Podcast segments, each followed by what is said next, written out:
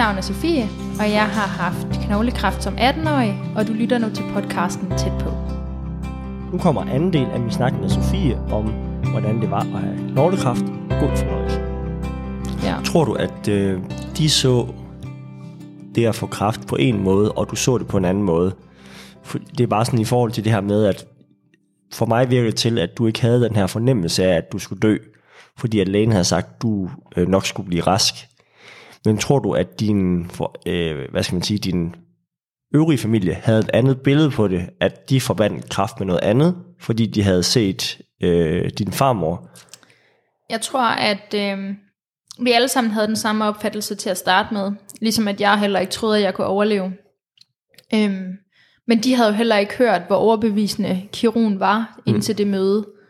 Øhm, så jeg følte, at mig og min, min mor og min far, vi var sådan dem, der måske troede mest på, at det kunne lade sig gøre, hvor de andre jo stadig var i den der fase af, jamen kraft er noget, man dør af. Ja, Øhm, og jeg tror udelukkende, det har været fordi, at de ikke har hørt kirurgens snak. Øhm, så de simpelthen ikke, altså, de har jo ikke hørt, hvor overbevisende han var. Øh, og, og det kan jeg godt forstå, at ja. det kan være rigtig svært at sætte sig ind i. Øhm, mm. ja. men dagen efter, der skulle du så op og have lavet den her biopsi. ja. Og hvordan går det? Jamen det går meget godt. Øh, jeg kommer jo ind. Øh, mine forældre må gerne gå med mig helt ind på operationsstuen. Okay, Øhm, skal du, skal du i narkose for at få lavet sådan noget? ja, jeg er fuld narkose. Okay, Øhm, og det tror jeg egentlig, man er lige meget, eller jeg vil være lige meget hvad. Øh, nu er sådan den Så det- eneste biopsi, jeg kender, øh, er sådan en slags af sådan en, øh, hvad skal man sige, det er en muskelbiopsi, hvor man får jeg sådan nål ind i låret, og så bliver den taget op igen, og så har man noget materiale. Er det på samme måde som... nej, Mm. øhm, jeg blev skåret op Ja. øh, på knuden. Øh, jeg tror, det var sådan, hvad har det været, sådan 8 cm mm. langt eller sådan noget. Jeg ved ikke, hvor meget de har Nej. taget, men de har i hvert fald taget noget derfra, så det har jo været et forholdsvis stort øh, hul, de har lavet. Mm. Øhm, og så øh, sendte de prøverne. Jeg ved ikke, måske det er fordi, de skulle sikre sig, at der var nok, eller de sådan skulle helt ind til knoglen Ja. og tage noget af det fra knoglen, for at være sikker på, at de nu havde nok. Ja, Øh, fordi det var jo startet inde i knoglen, og så er det jo bevæget sig ud af mod musklen, mm. ud på ydersiden af benet. Så måske har det været, fordi de ville tage noget, både det fra musklen, og så også det fra knoglen, for at se, om det var det samme, eller sådan, det ved Ja. jeg ikke. Men jeg kunne forestille mig, at det var fordi, de skulle helt ind øh, mm. til knoglen. Og, Hvordan var det at, sådan at være i narkose? Øh, Og sådan Jamen, det første der, gang var jeg egentlig meget bange. Øh, jeg græd meget, men jeg tror, det var det der frygten. Igen med det med kraften med, at når jeg så ikke var vågen, hvad skete der så? Altså, kunne, kunne det sprede sig? Kunne det gøre et eller andet, som jeg ikke var klar over? Det tror jeg var den største sådan, frygt, at hvad sker der så? Vågner jeg igen? Og sådan noget. Og det var også derfor, det var rigtig beroligende, at mine forældre måtte komme helt med ind og kunne holde mig i hånden, indtil at jeg sov, og så gik de ud først bagefter. Øh, det var en kæmpe tryghed, fordi så vidste jeg, at de i hvert fald var der. kan du sådan huske det der med at falde i søvn? Nu har jeg selv været i narkose nogle gange. Øhm, det er sådan en helt speciel følelse, det der med, at man bliver lagt til at sove. Mm. Altså sådan, det er sådan, man kan ikke, du kan ikke stride imod. Sådan, man falder bare i søvn, og nogen synes jo, det er ubehageligt, Ja. og er bange for ikke at vågne op igen. Mm. Øhm, hvordan havde du det i forhold til det? Jamen, altså, jeg tror i hvert fald, jeg var i hvert fald bange for, at jeg ikke vågnede op. Men jeg tror mere, at det var det der med, at jeg vidste ikke, eller sådan, jeg havde måske en idé om, at du ved, kraften spreder sig, når jeg sover, Ja. agtig, eller sådan, når jeg er væk, og sådan, hvad nu hvis der sker noget, hvad nu hvis de kommer til at prikke til noget, som bare gør, at det bare siger, "Su", Ja, du så ved, og så er det over, over det hele. Sådan, Ja. Jeg tror mere, at det var frygten for det, fordi det vidste jeg ikke noget om. Hmm. Men sådan, det med at blive lagt til at sove, det synes jeg egentlig ikke, Okay. at, at det var så ubehageligt. Jeg tror mere, at det var, jeg var bange for konsekvensen af at blive, fald, altså blive, blive lagt i søvn på den Ja. måde. Ja. Hvad skete der så bagefter, at de havde fået taget biopsi, når du ligesom vågnede op igen? Og... Jamen, jeg vågner jo så op, og er sådan fuldstændig omtumlet. Øhm, men kirurgen, tror jeg, kommer op til mig og siger, at det var gået godt, og at nu øh, kunne jeg lige få lidt at spise og lidt at drikke, og så kunne jeg egentlig komme hjem igen og slappe af, og så øh, ville de kontakte mig, når, at, øh, når der var svar på den. Øhm, og så skulle jeg jo igennem en masse andre prøver. Øh, jeg skulle jo have indopereret sådan en port heroppe. Jeg har sådan en stort ar her. Mm. Øhm, så de kunne give mig kemobehandlingen. Øhm, og jeg skulle have lavet sådan en, fordi så efter nogle dage, jeg kan ikke huske, hvor mange dage der gik, mm. Øh, men så gik der nogle dage, og så havde de jo svar på det, hvor de så fortæller mig, at, at den er meget aggressiv, den type jeg har, så jeg har egentlig opdaget det meget til at starte med, når den har været så stor, Øh, og den har været så aktiv, så mener de har opdaget det med det samme. Øhm, og øh, jamen så fortalte de mig jo så, hvad det var for en type, jeg havde. Jeg tror, den hed atypisk kondoblastisk osteosarkom, eller sådan noget sindssygt. Fancy navn. Ja, meget voldsomt. Øhm, og så skulle han, så ville de gerne have mig i sådan en PET-CT-scanning, mm. øhm, hvor jeg får sprøjtet sådan noget radioaktivt stof ind i kroppen, så hvis der er kraft andre steder, eller i hvert fald bare generelt i kroppen, så vil det lyse op ja. på scanningsbilledet. Øhm, og der ligger man jo også ind i 5.000 år. Mm. Jeg tror, det var en... Jeg tror, hele sådan seancen, den tog tre timer eller sådan noget. Mm. Øhm, og jeg ligger jo bare derinde, øh, og så har jeg fået at vide, efter jeg er blevet rask først, af min mor, at min kirurg er kommet ned til dem imellem nogle operationer, og har sagt, jeg tror, jeg skal være forberedt på, at, øh, at den her scanning viser, at det har spredt sig. Mm. Fordi den er meget, meget aktiv. Øh, og når det er så stort et område, den allerede har været i gang med, så skal I nok forberede jer på, at det også er i lungerne. Det har dine forældre fået at vide. Det har mine forældre fået at hmm. vide. Mm. Og jeg tror, at scanning bliver lavet om torsdagen eller sådan noget. Øhm, og jeg ved jo ikke noget. Jeg ved bare, at de var lidt ked af det, da jeg kom ud, men det tænkte jeg ikke videre over, fordi de havde sikkert bare snakket med hinanden, og sådan om, fuck, det, det er fandme virkelig det her. Øh, og vi får først svar om mandagen eller tirsdagen, tror jeg. Så de går hele weekenden med en frygt for, at det her, det er noget lort. Øh, fordi min kirurg havde også sagt, at det er noget helt andet, hvis det har spredt sig. Øh, men det var det ikke. Øh, så jeg har jo vidderligt opdaget det med det samme. Øh, så der var jo en masse ting der, øh, der skulle ordnes inden. Og så skulle jeg også have, jeg fik så vist opereret porten først, og så skulle jeg have, øh, jeg tror måske, jo PET-CT-scanning tror jeg måske også var før porten, det kan jeg ikke lige huske. Mm. Og så skulle jeg have den første kemobehandling. Jeg kan du lige prøve at tage os igennem det, fordi hvad er behandlingen for den form for kræft, du har haft? Er det kemo og så en operation, eller sådan? Ja, jeg fik jeg tror det var to serier, kaldte de det. Øhm, hvor jeg fik tre forskellige stoffer på en serie. Øhm, det fik jeg øh, først derfra jeg blev syg, og så skulle jeg opereres øh, 26. januar, tror jeg. Jeg bliver syg 7. november. Mm. Øhm, og så efter operationen, så går der 14 dage, før jeg måtte få behandling igen, fordi de skulle sikre sig, at arret var helet ordentligt og sådan noget, fordi ellers så kunne der vist ske nogle komplikationer, der mm. kunne komme betændelser, infektion og sådan noget.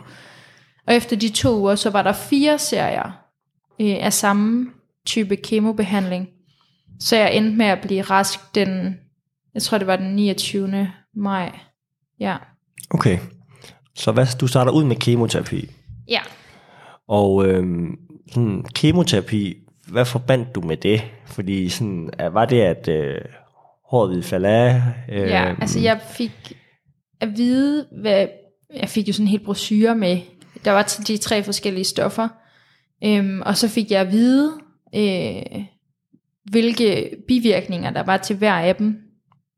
Øh, og det der jo så var med mig, det var jo, at jeg fik at vide, at det var en meget kraftig øh, kemobehandling, jeg skulle have.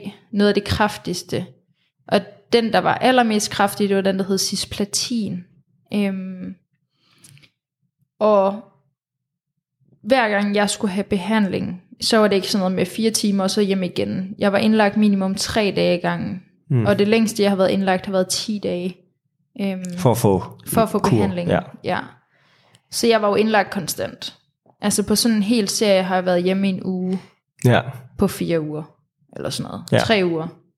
Tre uger. Der du- var jeg hjemme i en uge. Så du boede faktisk på sygehus? Jeg boede på sygehuset. Jeg havde Ja. ja. ikke længere to hjem, jeg havde tre hjem. ja.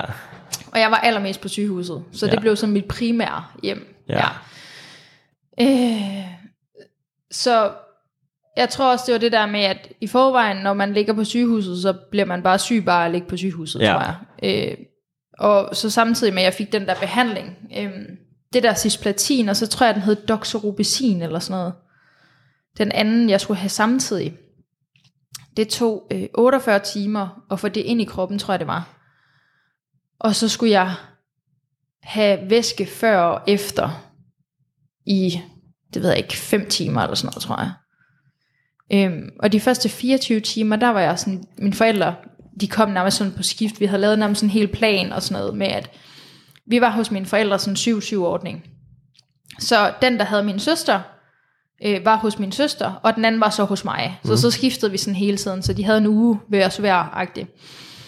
Øh, og øh, så det kørte meget sådan hele tiden. Øhm, og så de første 24 timer, de spurgte meget sådan hele tiden. Nå, men hvordan har du det? Mærker du noget? Et eller andet og sådan noget. Og så var jeg sådan, nej, jeg havde det egentlig fint nok. Altså, jeg mistede, øh, jeg mistede ret hurtigt appetitten, og sådan havde ikke rigtig lyst til at spise rigtig, og sådan, de sagde jo bare, at drik nok med vand og sådan noget. Øh, vi fik nogle is og sådan noget, fordi jeg ikke rigtig havde lyst til at spise.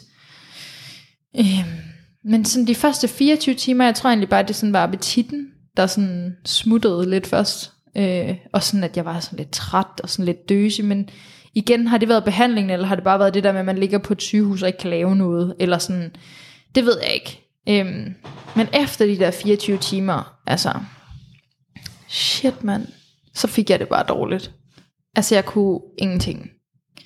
Øh, og hele ugen efter behandlingen der, fra efter de 24 timer og så en uge frem, der øh, kunne jeg kun ligge ned, og det sortnede for mine øjne hver gang jeg bare satte mig op, og jeg skulle køre os ud på toilettet i en kørestol. Øh, ligegyldigt om der så var 3 meter derud, så skulle jeg køre os Kun ingenting. kunne ingenting. Mm. Øh, jeg kunne ikke gå, og det sortnede for mine øjne selv, når de kørte mig i kørestolen. Hvis jeg havde været ude på toilettet, øh, så blev jeg nødt til lige efter at bare smide mig på gulvet, fordi så skulle jeg bare ned og ligge igen. Ja. Så det der med bare at blive kørt de der 3-5 meter ud på toilettet, hurtigt tis, og så måtte jeg bare ligge mig ned på gulvet, fordi mm. så kunne jeg bare ikke mere. Mm. Altså så sortnede det fuldstændig. Hjalp Så dine må- forældre dig med det egentlig? Ja, Okay. øh, mine forældre hjalp mig med at køre mig derud og sådan noget, øh, og så måtte jeg jo ligge mig ned, Mm. og så lå jeg der i 10 minutter, mm. og så måtte de hjælpe mig op igen, for jeg kunne heller ikke selv komme op. Mm. Øh, så måtte de hjælpe mig op, og så måtte de stå sådan nærmest og holde mig, mm. så jeg kunne vaske fingre, for jeg havde, jeg havde ingen kraft Nej, i kroppen nej, nej. overhovedet. Øh, og så måtte de øh, køre mig ind igen, og så råbte jeg bare af dem hele tiden, sådan, kør nu hurtigere, og sådan, nu skal jeg bare ind, og sådan noget, det sortner, det sortner, det sortner, skynd dig, og sådan noget. Og så måtte jeg skynde mig og ligge mig ned, nærmest sådan kaste mig over i sofaen, eller i sengen igen. Øh, og så måtte jeg ligge sådan med hovedet ind mod væggen, eller ind mod øh, ryglænet på sofaen. Og så måtte jeg bare ligge der. Jeg lå i mørke, sådan hele ugen. Jeg kunne ingenting. Hvordan, eller hvorfor tror du, at, eller hvordan kan det være, at du sådan råbte af dine forældre, sådan, var det i panik, eller var det i, øh, hvad hedder sådan noget, øh, at man ikke kan gøre noget? Altså, ved det, altså, Jeg tror, det var bekymringen for, at jeg ville besvime. Fordi det sortnede for øjnene, at jeg var bange for, at jeg bare sagde, du, du ved, så lå Ja. jeg bare på, på gulvet. Så jeg tror, jeg var vildt bange for at besvime. Så hvis de ikke skyndte sig nok, ville jeg så bare til forover Ja. agtigt. og det kan godt være, at der var sådan dybere, men det, det ja, var, nej, jeg tror bare, ja. det var fordi, jeg var vildt bange for at besvime. Mm. Øh, og så skulle det bare gå hurtigt. Og så tænker jeg jo, højere jeg råber, eller jo mere sur jeg er, Ja. øh, jo hurtigere gør det nok. Ja.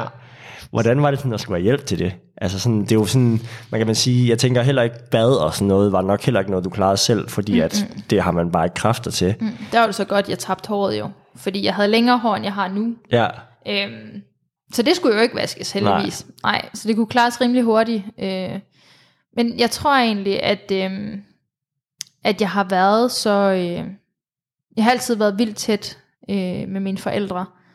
Øhm, og mig, min mor og min søster har altid boet bare os tre. Så vi har været vant til, du ved, vi lukkede aldrig døren, når vi var på toilettet. Nej. Om vi var i bad, eller vi var ude og tisse, eller Ja. et eller andet, sådan vi aldrig lukkede døren. Mm. Sådan, det var kun, hvis vi havde gæster, vi lukkede døren mm. og sådan noget. Øhm, så på den måde synes jeg egentlig ikke, det var et problem, Nej. at de hjalp mig. Selvfølgelig synes jeg, det var træls, at jeg ikke selv kunne gøre det. Mm. Men jeg var virkelig glad for, at de ville okay. hjælpe mig. Mm. Så, men det er måske også, fordi vi har været så tætte, ja. at sådan, det så jeg ikke som et problem. Mm. Øhm, og så tænkte jeg, så slipper jeg for selv at gøre det, og selv bruge kræfter på, ja, gå i bad, eller... Ja, kræfterne skal bruges rigtigt. Ja, lige præcis. Ja. Øhm, så det synes jeg egentlig ikke var problematisk. Var der noget af plejepersonalet, der også fik lov til at gøre det, eller sådan hjalp dig på noget tidspunkt? Jeg ved ikke, om dine forældre eller din søster mm. kunne være der mm. hele tiden, sådan i hele perioden, øh, fordi jeg tænker, at det må have været anderledes, hvis det havde været plejepersonale. Ja. Øhm, nu har jeg selv øh, som sygeplejerske stået, og det er sådan, man forsøger altid at gøre det så værdigt som muligt, mm. og forsøger altid sådan at spørge, hvordan kan jeg hjælpe dig på den bedste måde. Øhm, ja. Men hvordan var det sådan for dig, hvis der var nogen, der skulle hjælpe dig med det? Mm. Jeg tror, der var nogle af sygeplejerskerne, når jeg var indlagt, hvis mine forældre ikke lige var der, mm. øh, og vi så blev enige om, at jeg ville egentlig gerne have et bad, for eksempel. Mm. Altså, så hjalp de mig. Ja, og det var okay? Øh, ja. ja. Jeg tror også, det var fordi, øh, egentlig under hele forløbet, når jeg blev indlagt, så, øh, hvad det hedder, øh, hver gang der var vagtskifte, med mindre at det var der om natten, hvad er det klokken 11, 12 stykker. Ja, 11. Ja, Øh, der gjorde de det ikke, men det var så også fordi det var sent, og der sov jeg typisk.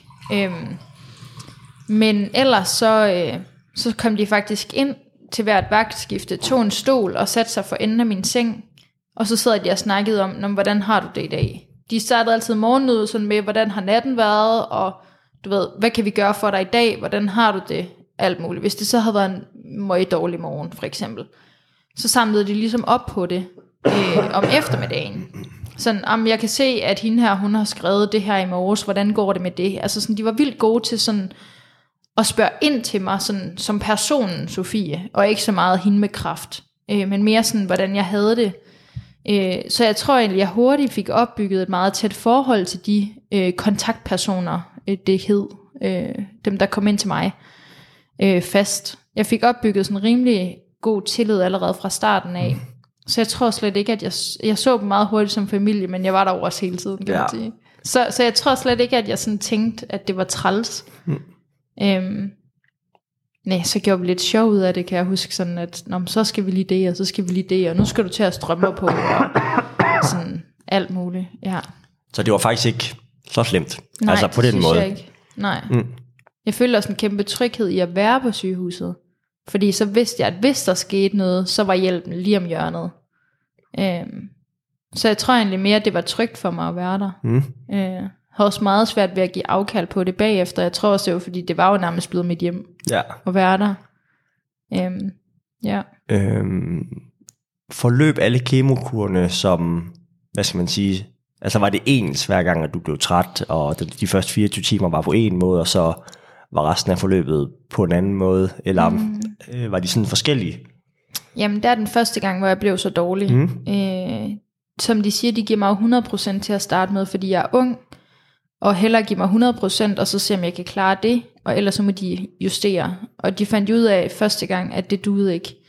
Så de satte den ned på 75% anden gang, og så tror jeg egentlig, det kørte med 75% resten af tiden. Jeg blev stadig meget dårlig, men det var ikke så dårligt, at jeg ikke kunne klare mig selv, eller sådan at jeg ikke kunne sidde oprejst og sådan noget. Jeg fik meget migræne efterfølgende, kan jeg huske. Mm. Øhm, det sortnede ikke, jo, det gjorde det stadig, men ikke så meget, altså det der med, så snart jeg bare skulle ud og tisse, altså så sortnede det ikke, så snart jeg satte mig op. Mm. Øhm, men sådan med den anden, jeg fik alene, der skulle ind af fire timer, og så skulle jeg sådan øh, have den, nu siger jeg tisset den ud, altså sådan, så fik jeg indført, normalt får man indført hvad det hedder, to liter væske i drop, mm. for ligesom at få kemobehandlingen ud igen, fordi mm. ens tal skulle være ret langt nede, det vil sige, at kemobehandlingen skulle nærmest ud, før du måtte komme hjem. Ja. Øh, men jeg kunne ikke gøre det på de der to liter, så jeg fik indført 5 liter om dagen. Så jeg var ude at tisse hvert kvarter. Ja. Altså 24 timer i døgnet. Så jeg sov jo ikke endnu. Øhm, og den behandling, den synes jeg blev værre og værre. Øhm, de sagde også, at den kunne gå i, øh, slimhinderne. Så jeg endte med at blive øh, akut indlagt på Randers afdeling, fordi der ikke var plads i Aarhus på det tidspunkt. Øh, fordi at jeg havde, øh, jeg havde sådan nogle hvide plamager hele vejen ind i munden og hele vejen ned igennem halsrøret, mm. så jeg ikke kunne spise eller drikke fire dage. Øhm, så den synes jeg blev værre med tiden. Okay. Men jeg ved ikke, om det også har noget at gøre med, at kroppen bare er ødelagt til sidst. Ja, at det- så tager man bare bedre imod alt sådan er i noget. hvert fald brugt, kan man sige. Lige præcis, så jeg tror, det har været lidt en blanding af, at min krop bare har sagt, nu kan jeg snart ikke mere. Mm. Ja. Det var anden del af min snak med Sofie. Lyt med igen på mandag, hvor at tredje afsnit kommer. Hej hej.